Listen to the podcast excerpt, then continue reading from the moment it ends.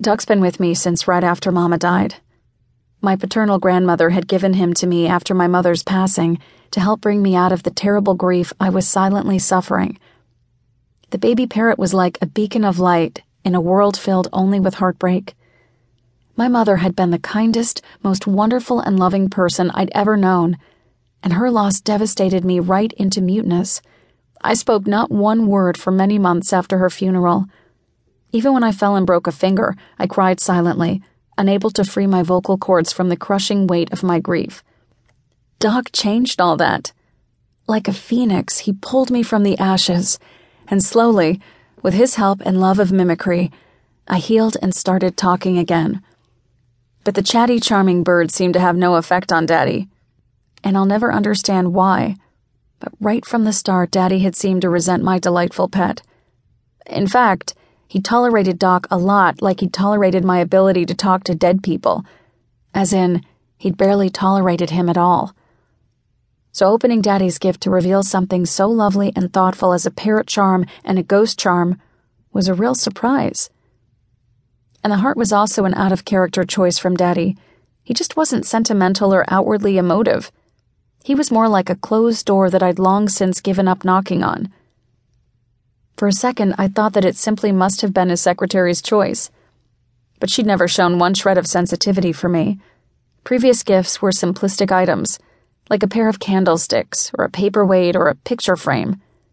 I'd long thought of Daddy's secretary of 20 years, Wilhelmina, as a harsh, cold woman who preferred dressing all in black except for the blood red lipstick she coated her thin lips with.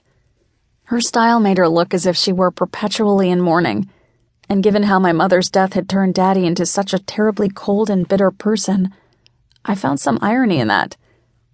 At last, I tore my eyes away from the charm and fished around inside the envelope it had come in, finding a card there too. I opened it to read a lovely handwritten note in beautiful cursive, wishing me the happiest of birthdays and hoping to catch up soon.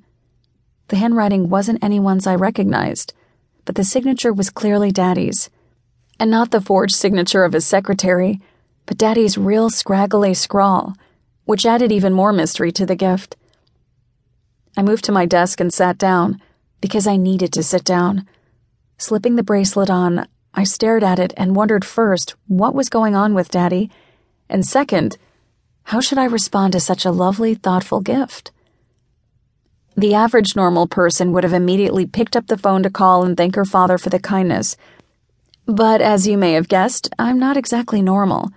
There were too many years of missed opportunities, broken promises, harsh words, and judgmental attitudes to be swept aside by a bit of precious metal. Still, after taking off the bracelet to set it gently back inside the box, I did reach for the phone. Sweet baby Jesus, girl. Why are you calling me so early? Gilley answered by way of greeting. I got a birthday package from Daddy. I said, getting right to the point. Gilley yawned, and I could imagine him bleary eyed and mop headed, tangled in his bed covers. Let me guess. This year's check is for 200, right? No, it's not a check. His secretary just sent a card. Geez, MJ. Why does that man even bother anymore? I'll call Mom. She'll make sure you get a nice present on your birthday. I smiled.